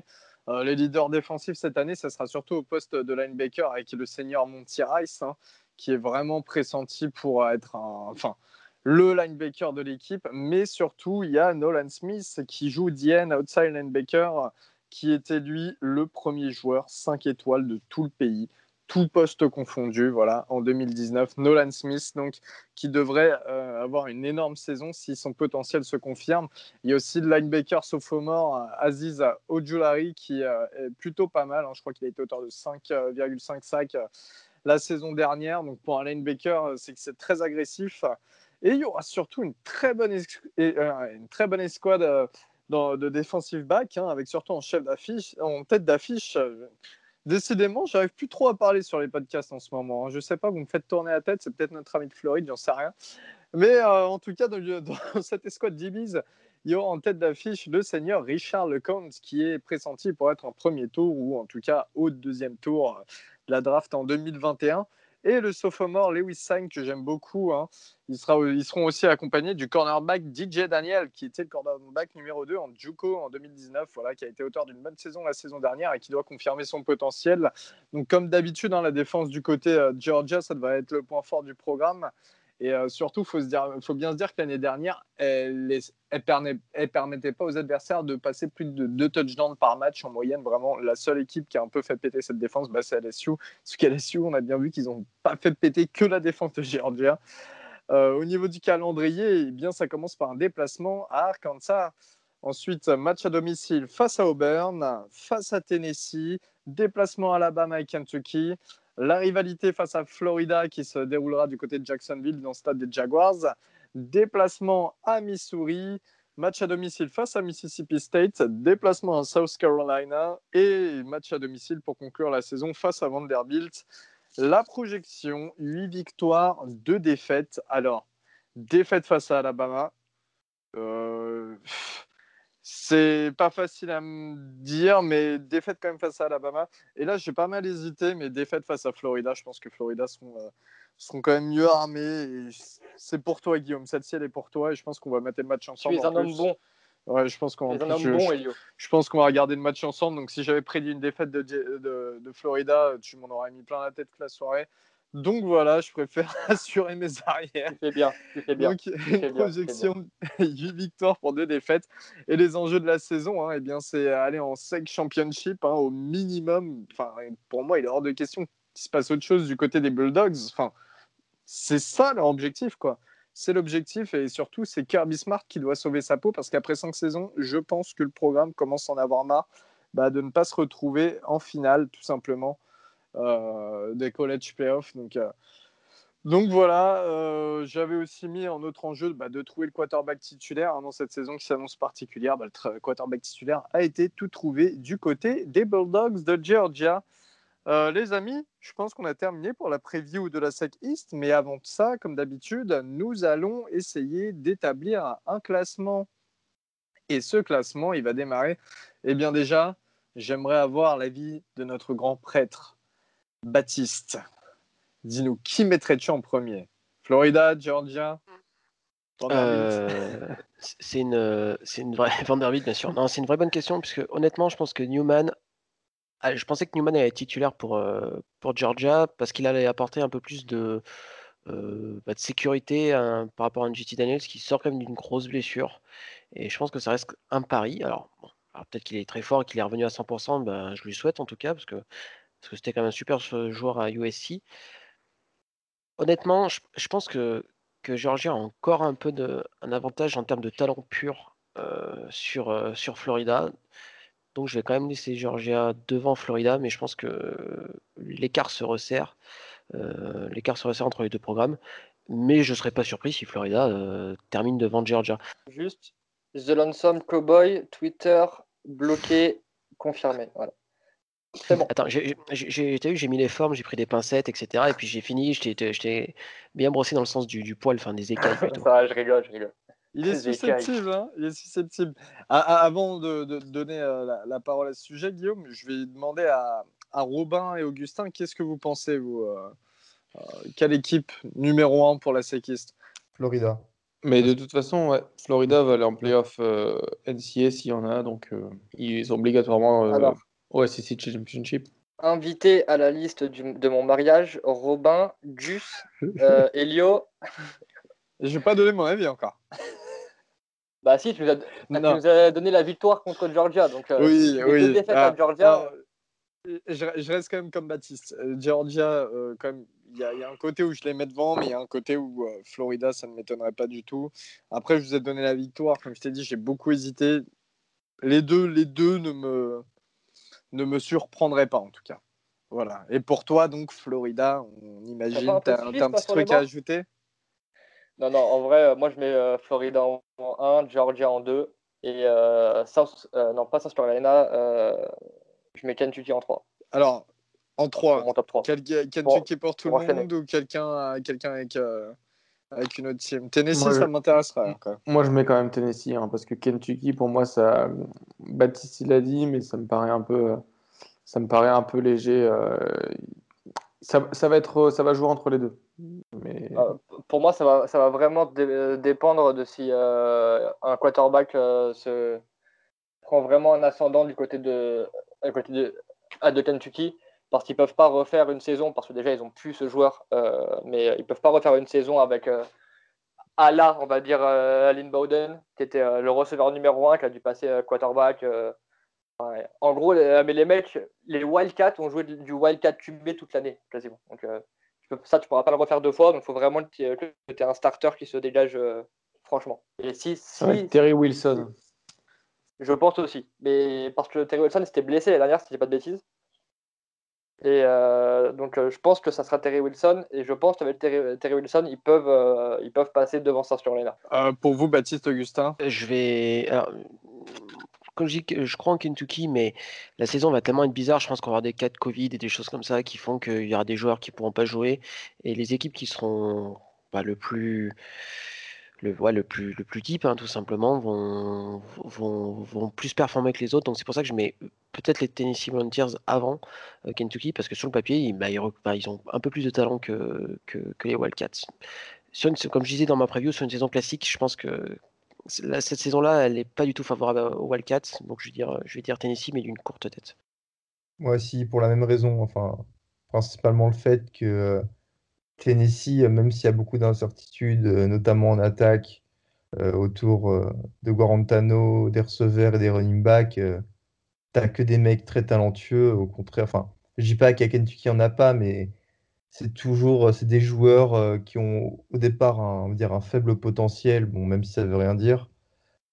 Ce sera beaucoup plus difficile de, de, de, de s'inscrire dans la continuité avec ces joueurs, avec ces joueurs-là, euh, comparé aux joueurs de Tennessee. Donc, euh, je pars sur euh, Tennessee troisième, moi. Alors pour l'instant, on dégage un trio de tête euh, Florida, Georgia, Tennessee et ensuite Kentucky en quatrième. Cinquième, les amis. Pourquoi South Carolina? Bah, Non, après, j'ai- je pense, tu vois, c'est le bas fond du, c'est le fond du panier. euh, Mais, ah, mais, euh, Je, je mets Mizzou un peu, moi je mets Mizzou avant South Carolina. Ah oui, bah moi aussi, hein, clairement. Bah, je l'ai mis dans la prévue en plus. Qu'est-ce que je suis con. Euh, oui, oui, non, euh, effectivement, ouais, c'est Mizzou et ensuite euh, South Carolina et on finit avec euh, avec le, le Avec meilleur Vanderbilt. programme de tous.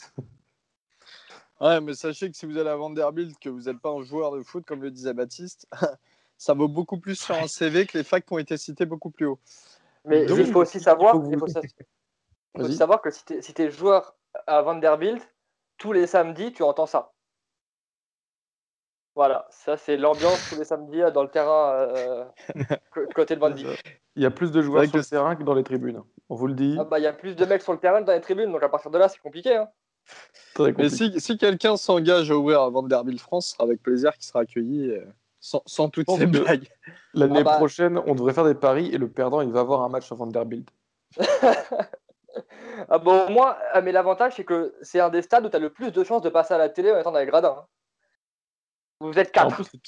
c'est dans le toujours bien Tennessee, placé. c'est sympa le Tennessee, c'est le berceau de la musique. Ah, vous êtes, mais vous êtes vilain. Puis t'es toujours bien placé, hein, parce que Ah bah, je peux t'assurer que, comme je vous disais en off, les places au flash de la Courneuve en plus sont plus chères qu'à euh, qu'à Vandy. Donc, euh, et c'est pas cher Bon, ça, alors ça y est, là, ça, ça- y est, l'épisode, ça y est, on a parlé de Florida, on a parlé des flashs de la Courneuve, ça y est, c'est, il a voulu tout nous regrouper, nous regrouper dans Ah, ça y est, c'est je t'ai dit, c'est mon épisode, je fais ce que je veux, vous avez rien le droit de me dire.